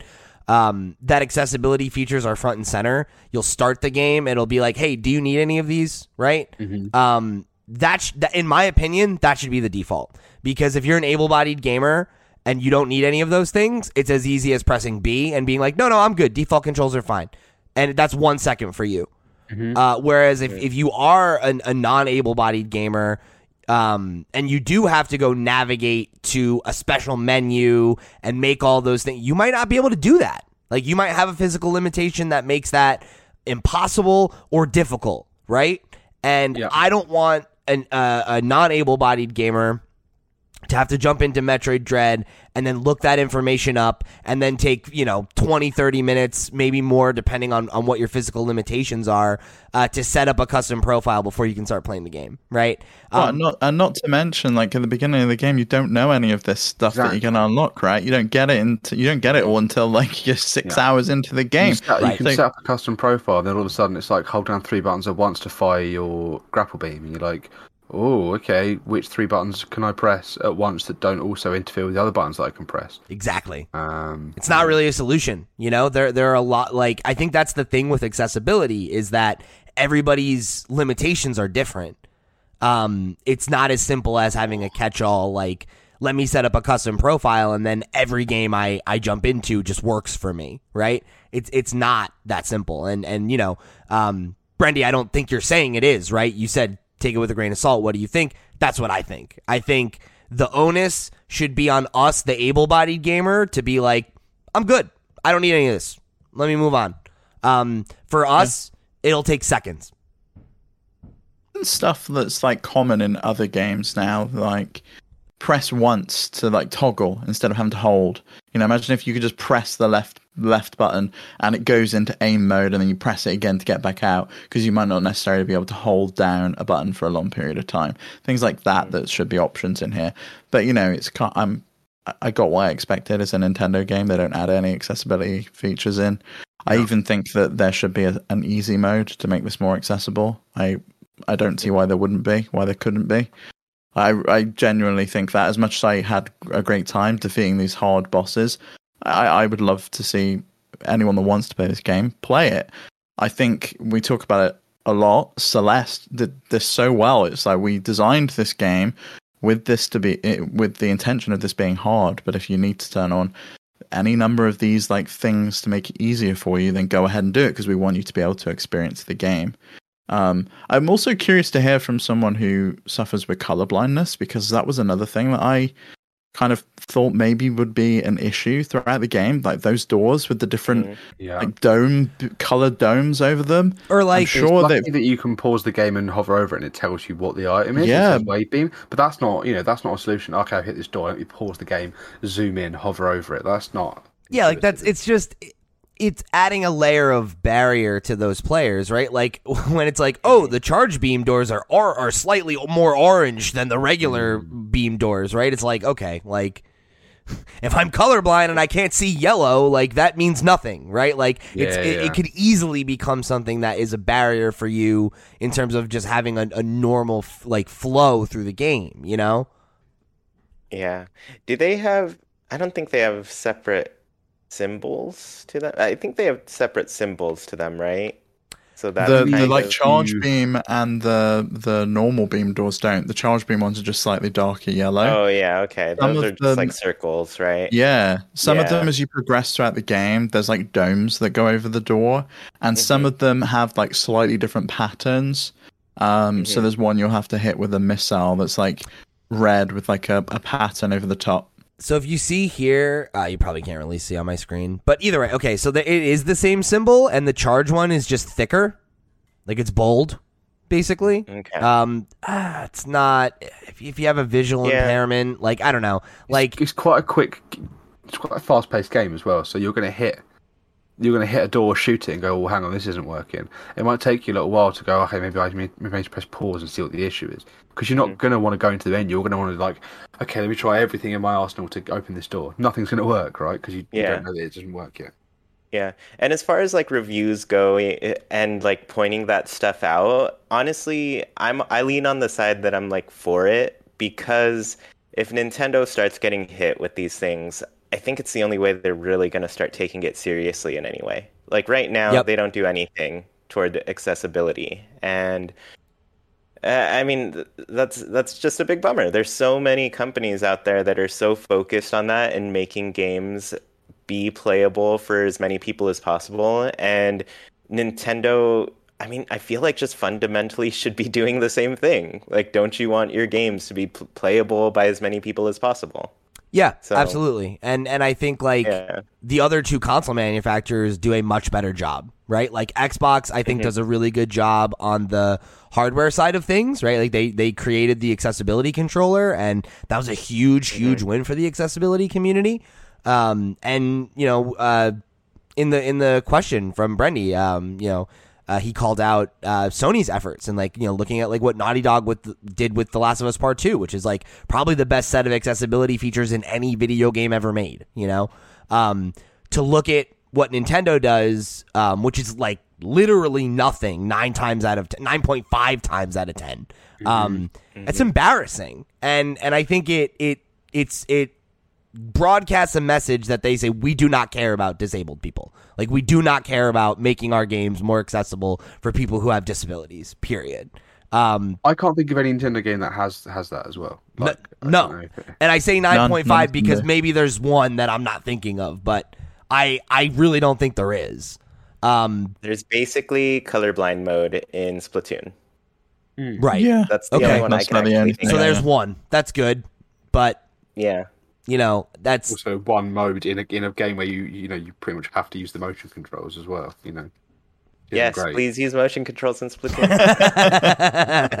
Chewie just perked up. I'm honestly, I, I'm honestly surprised at this point that they haven't been hit with some kind of lawsuit. Like it's it's got to be mm-hmm. against some kind of like Disabilities Act or something to not have No. these accessible to people. it's it's not. if it though. not I think it's going to get to the point where it needs to be legislated because, like, why isn't it accessible to everyone? I mean, I think I think the answer with that is the I think the only legal argument you can make for for requiring accessibility is for things that are like you know, like a bank or something. yeah, like you need to have a, a ramp, right? You need to have a wheelchair ramp or something like that, or like you know, you you need to have um, like certain like certain websites need to have uh, like the ability for someone who's vision impaired to like have the text read, right? Like there's certain things like that that you need to do depending on what service you provide. But like video games are not an essential service. Nobody needs to play video games, right? So like you can make a legal defense for yourself that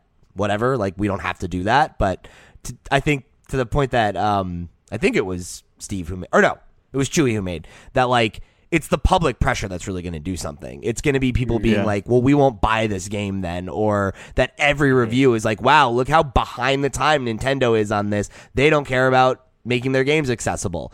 That's what's going to make them actually do something is bad press. But even then, uh, for everyone that says that, uh, there's going to be ten people that are going to say games aren't for everyone. You know, it's, it's that Yep. same with the difficulty, the the difficulty crowd. It's like, why should why should you make a game easier? You know, play a different game. You should don't have to play this game if it's too hard for you. But you know, yeah, we saw that same thing. Yeah, Same thing happened again with this this um, game, right? With Metroid, it was the same thing that happened with Demon's Souls and Dark Yeah. Souls and all of Yeah. those kind of games. It's Sekiro. yeah, it's like if you think this game's too hard, just don't play it. And I genuinely do not understand that mentality. Like, why Uh, why are you so against having an option to like make it easier? I'll explain it, Steve. It's gatekeeping. That's why. It's because I can feel superior to someone if I'm good at a game and they're not. And I'm going to say this to you right here and now. If that's how you feel, that's a really profoundly selfish way to look at the world. That's it. You know, um, it's not about you, right? Like video games are art; they're meant to be enjoyed and shared. And anything that you can do to make that an option for more people is a good thing in my book, right? Like that's what you should be doing. Um, and I want to make it clear again: uh, we're responding to Brendy's question. I don't believe that that's what Brendy is saying at all. Um, You know, I think it's it's it's a reasonable question, and I think the fact that you know it, it is such a dynamic issue is why Nintendo needs to be more proactive about it. There needs to be solutions. They need and they and they probably need to you know and not even probably I'll say it. They need to bring in actual disabled gamers to consult on the game and be like what are the things you need like what are the things that large percentages of players need to make games more accessible and then how can we make it so we implement those things moving forward it's as simple as that sony's doing it and they're starting to do it across all their titles so get with the program on that one. So let's ask our last question here about Metroid Dread. Uh, this was, uh, I'll take the pin out now, Sobi. All right. This is number one on your list, but it also came in from Justin Stanley. Uh, Asobi wrote in and said, "Do Did you feel the game is worth the price? Why yes or why no? Justin Stanley wrote in on Twitter and said, Is the game worth the $80 Canadian that they ask for it here? Unfair for me to comment on this as I found been waiting for for so long. However, I do think that in terms of like paying sixty pounds for a two D game, I think that there is a level of production here. You know, there is still, um, you know, like we said before about the, the presentation and the and the visuals and the effort they put into it. I do think sixty pounds for any game is quite expensive, and I know there's a whole debate there about how much games should cost. And I think seventy pounds for like PS5 games, I think is is a you know extortionate. Um, but this think, one's this one's fifty here, right? It's one Oh, of the? Oh, one of the cheaper ones. It's not it the same tier as. you got it from Curry's. I'm up. Oh, that's where I got it from. 80, 80 quid for a steelbook and a steelbook and a, an art book, but um, Yeah, I, I personally think that because I know I'm going to play this game, you know, I'm not going to play this game once in the 10 hours it took me to 100% it and then that's me done. I'm going to play this to speed run it, to try and sequence break it, to try and get all the endings. I'm going to keep playing this game over and over again because it's that's part of the fun is learning it and becoming better at it.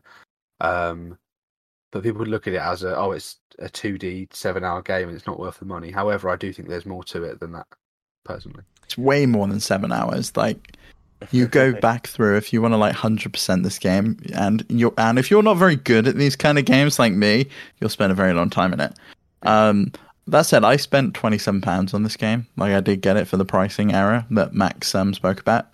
Uh, I think I would have probably spent forty to fifty pounds for this. It's retailing in a box for like forty quid at Argos in the UK now. Um, about forty to fifty pounds, I think, is is probably where my limit is, which I think is eighty dollars Canadian after the exchange rate. It's about 50 pounds when I checked. Um, I have, I would have had reservations going in, having never played a Metroid game, and I think it's a very big ask to say, present this is a 2D game, and then you find out it's seven hours, and then they want sixty dollars. So I can understand why people have reservations about it, mm-hmm. but I will say this is one of only three games this year that really grabbed me and I didn't stop thinking about and did not stop playing. I played this solidly over three days, and it's firmly on my game of the year list. Steve doesn't play may games like that. Be. Like you never play I- games that way. No, I know. No, I never ever play games like that. Um, I think it's firmly on my game of the year list. It may even be my game of the year, um, and I genuinely think it is worth the price. You should play this game. Would you pay eighty pounds for a collector's edition, Steve? Yeah, probably. would. yeah. retrospect, Yeah, I yes. love I- this I've got I've got a spare if you want to buy it off. me. what a shill. and you guys get way better collector's versions than us. I think you got both Oh, the yeah, you- steel box and the regular box, I know, it's right? Yeah, you didn't. You didn't get the cool one in the. What- You sell it to an American on our Discord. What did you Someone get? off you. What did- what Uh, did you well, get I, I got it digitally personally, Oh, okay. but um, I know here I think it just came with the steel box. Oh, It didn't come with like the regular one as well.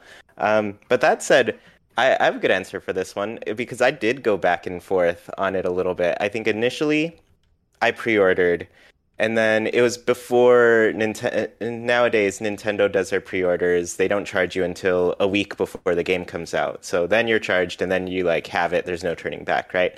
So I pre-ordered it, and then I was like, oh, you know what? I'll think about it a little bit more. So I canceled it for a little while, and then as it got closer to release, I was like, I think it's going to be fun. I think it's going to be a really fun game, and so I decided, you know what? Let's pre-order it, and that was probably like half a week before. I think it was probably the Monday before release that I was like, all right, I'll I'll get it. So that at that point, it's like, okay, my money's there, like it's gone. And I'll say, like, since starting to play it, I have not for a second doubted that it was worth the 60 bucks that I paid. I've just been having fun with it. I think even if I played through and beat it once and then, you know, just like never turned it on again, maybe years down the line I play it again, I think just the experience I've gotten so far from it, I'm just like, yes, this is worth it. 100%. So I, I in general, um, really do not appreciate the conversation around um, how much games should cost being tied to their length. Um, the idea that this game is seven hours and that means it can't be worth sixty dollars, I think, is a really, really damaging mentality um, for the health of video games as a, as an artistic medium.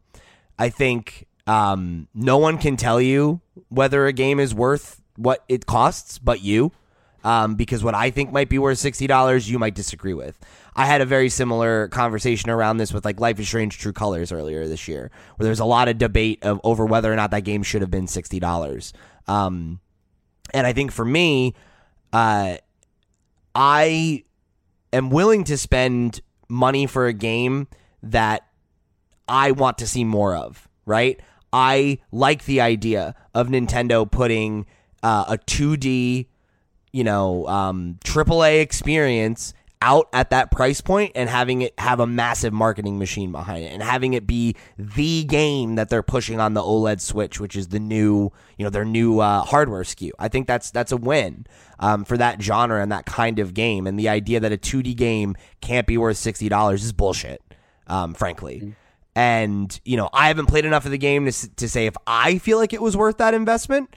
Um, but I think that's that's the thing, right? You need to make that decision for yourself. For someone like Max, who loves this genre, who loves this franchise, who has been waiting for this and wants to see more of it, I would hope that you would go out and show your support for that, right? Because that's how you're going to get more of it. And you know, uh, I, I think that you know we can we can debate all day about how much games cost. I know that I I come from a privileged position of having expendable income and being able to justify buying games when I want to buy games. Right? I know that that's not the truth for everybody, and you might need to be more choosy about what games you you buy and, and how you buy them and whether you wait for sales. And there's nothing wrong with that either right? You don't need to buy a game when it first comes out. You don't need to buy a game at full price. You have a lot of options to shop around and, you know, um, maybe not as easy with a Nintendo title, right?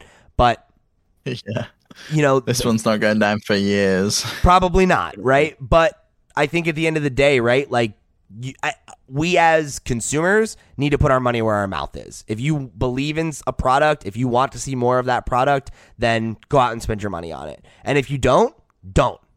And it's that simple. You don't need to turn it into a, a moralistic argument about how much video games should or shouldn't cost, right? Because the the reality is games cost more and more to develop and market over time. And they have and we haven't seen a price increase in multiple generations in most markets, at least in the States. The cost of video games has been the same since I was a teenager or younger, even. And that's not sustainable either. So, you know, it's okay to to be a savvy consumer and and you know, um, decide you don't want to spend sixty dollars on a game, but you know, I don't think it's right for people to look at a genre or a style of game and be like, this can't be worth X amount of money, right? Um, I'd rather have a memorable short experience than a bloated long one. Interesting that the conversation is always, oh, is a 10 hour game worth £60? Not Breath of the Wild's 100 hours. This should be worth £100. You know, there's, it's exactly. never the other way. yeah. Or The Witcher, right? I don't even like The Witcher, yeah. but The Witcher 3 has Uh, two like over 200 hours of gameplay and two huge like game length expansions that were released for free right? And it's a tenner regularly. Like that game should not have cost $60 when it came out. It shouldn't. And that's an unpopular opinion. Maybe, nobody maybe it launched because like i know it had a lot of problems. It was like sure. teetering on like cyberpunk level at launch. I mean i, I don't know. That's a whole different conversation. I will say though i don't know what justin's like point with the question was. Like maybe he's just asking like, is it a good game? And we've taken it down the rabbit hole of is it a 2D game? Is it like is it because of the time? Like is this why you're asking? Um, but like I said, I think this 100% was worth it. But I did also kind of pose the question because there was a Kotaku article that we're going to talk about on um, Flip Screen Games podcast next week. Um, flown around about piracy, but my thought it kind of reminded me of going to video game rental stores when I was a kid, and that was like how we found new video games and things. Uh, and how they've just like gone by the wayside now, and how cool it would be if that still existed, because you don't then have to drop sixty dollars on a game there and then. You can make that decision after you've rented the game for a weekend or for a day or whatever you want to do. And if you finish it in that time, then fine.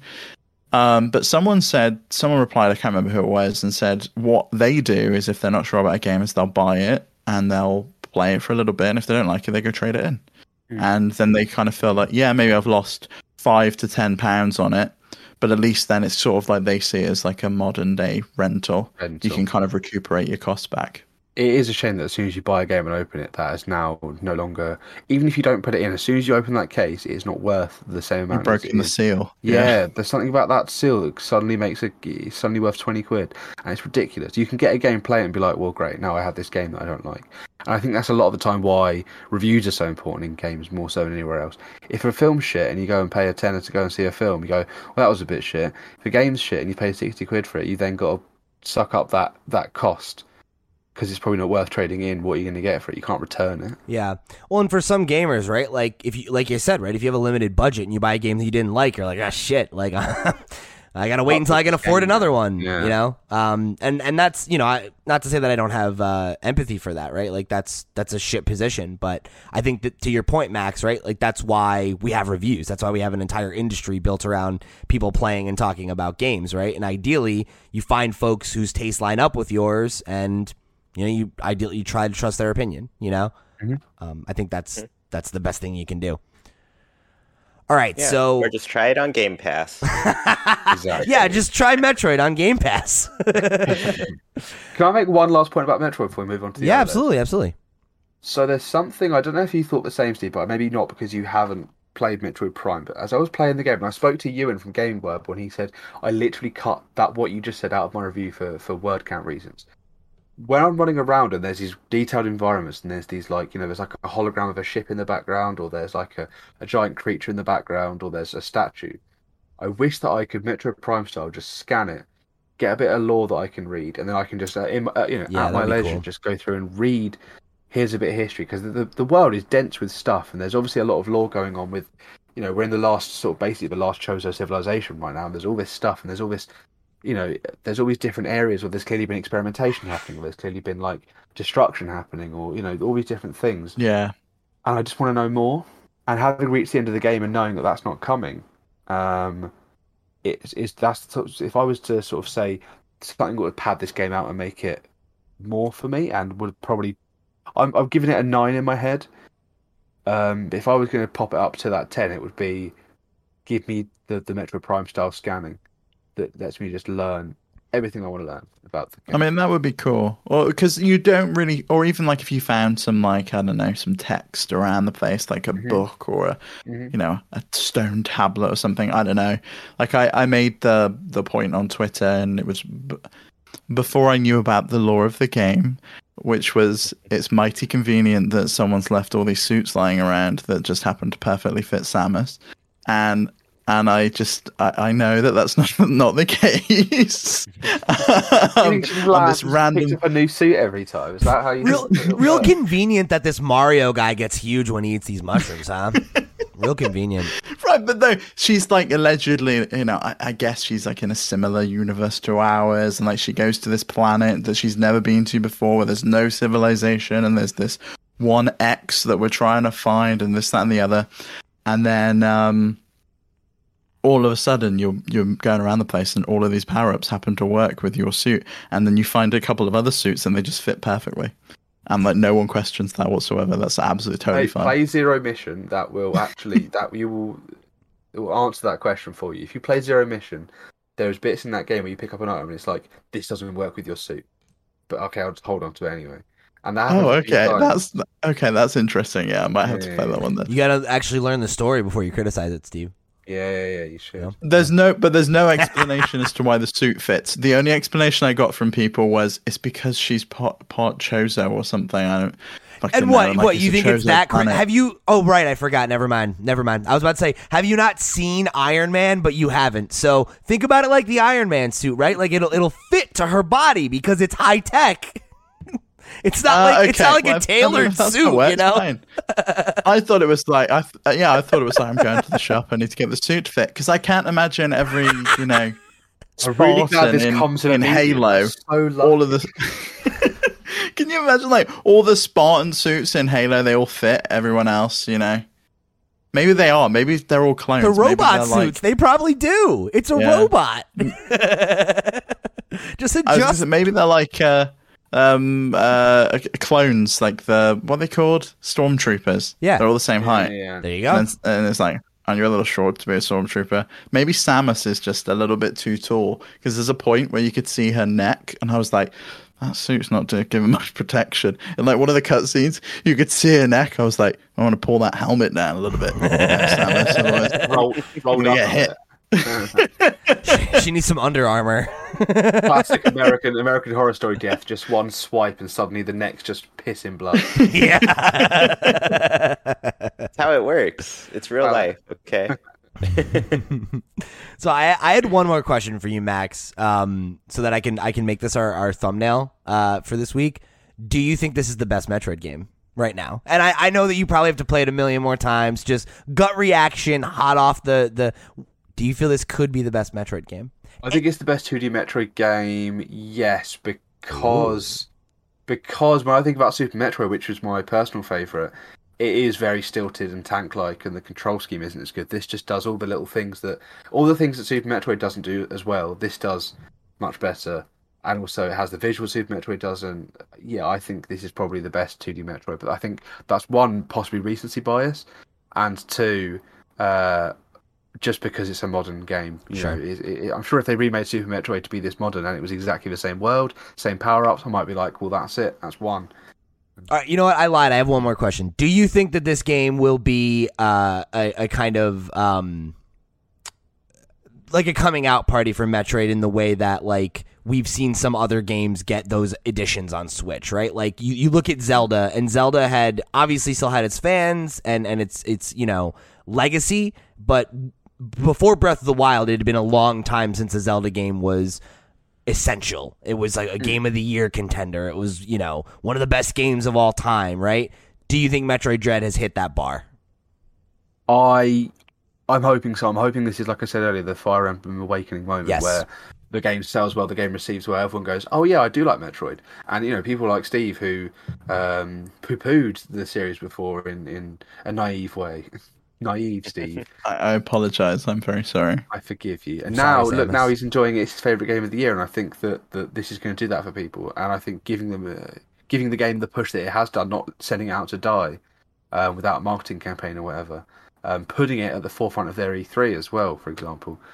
Or, or popping could it on a dying console like uh, Samus Returns, exactly, you know. exactly. So Mhm. this, uh, yeah, I think this is exactly what Metroid needed, and it's going to put so many eyes on Prime Four. And I reckon when Prime Four does come out, and it's got all of the bits that this game doesn't have, like the scanning and the fact that it's in first person, it's going to be even more attractive to people. The people that look at the Yeah. Dread and say, "Oh, a 2D game," they're going to go, "Oh, this is a first-person game for 60."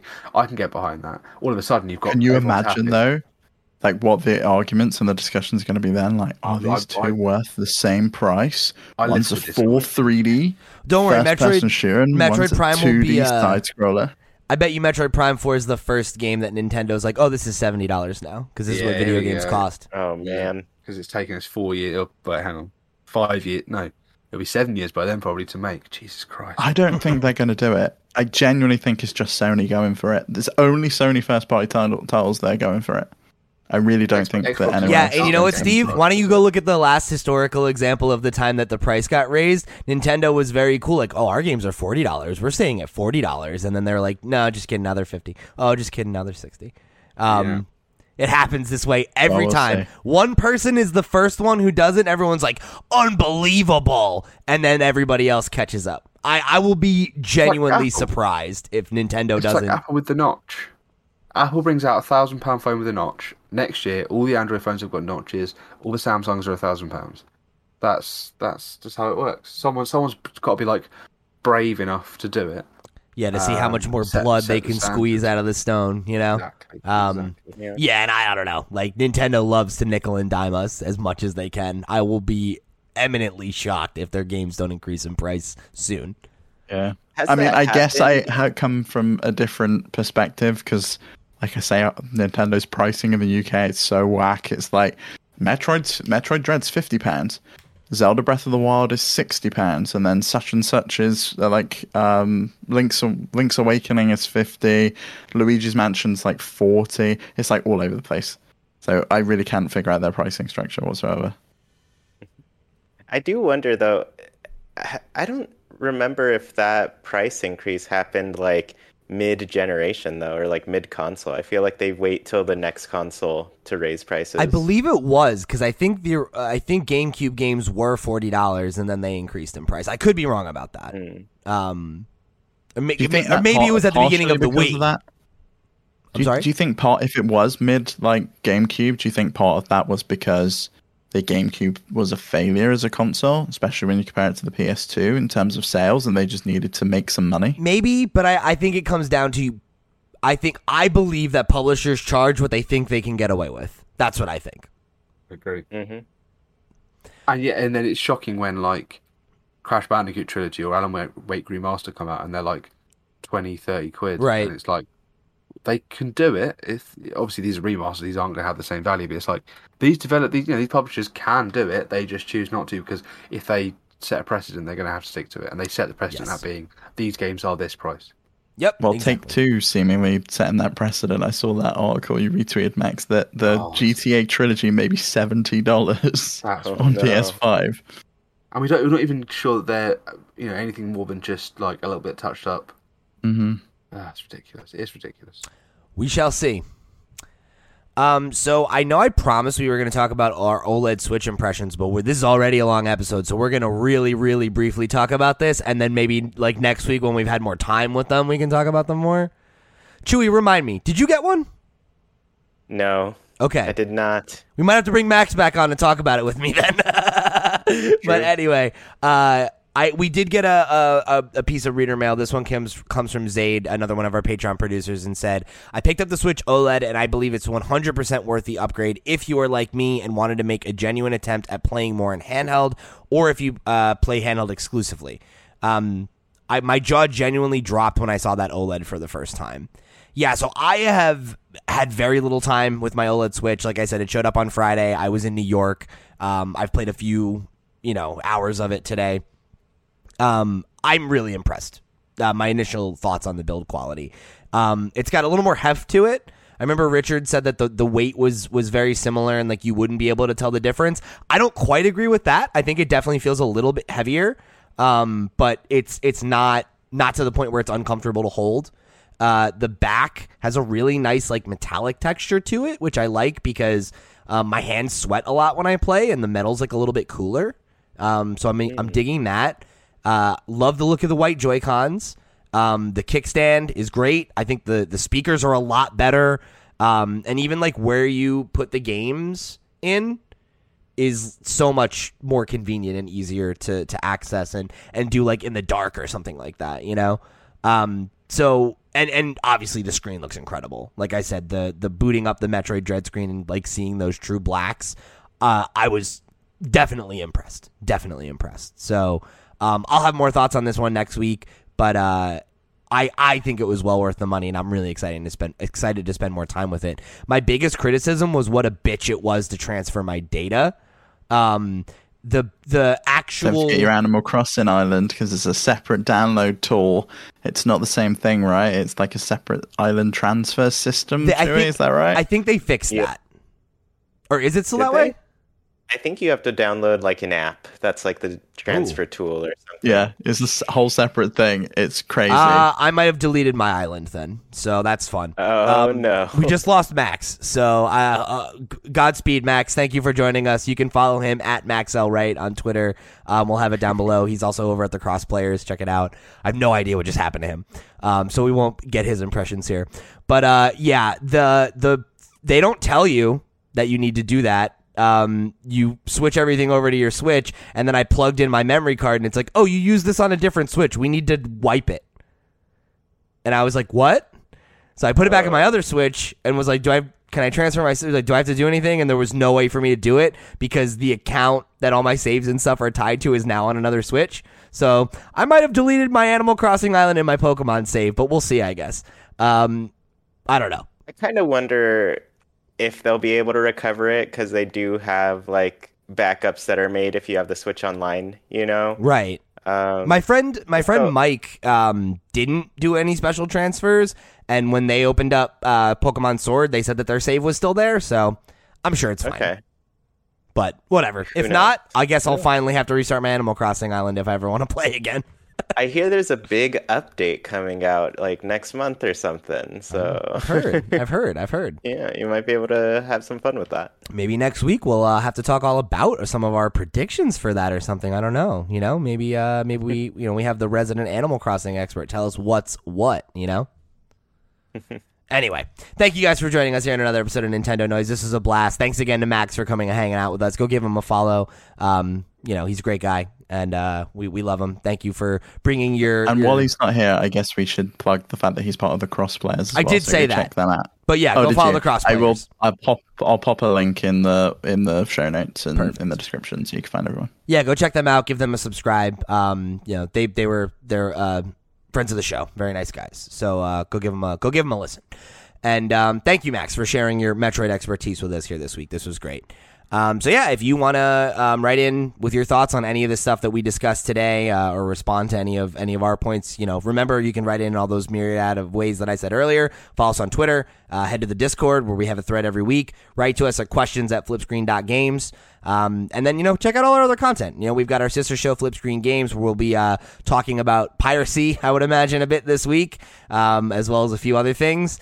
And uh, of course, we have our, our weekly Twitch streams. Um, we've got the Patreon exclusive stuff. So lots of ways that you can get involved and get more content and, uh, you know, help help build this community that we're, we're doing here at Flip Screen Games. So uh, again, we appreciate you listening, and we'll catch you next week for another episode of Nintendo Noise. Take care, everybody.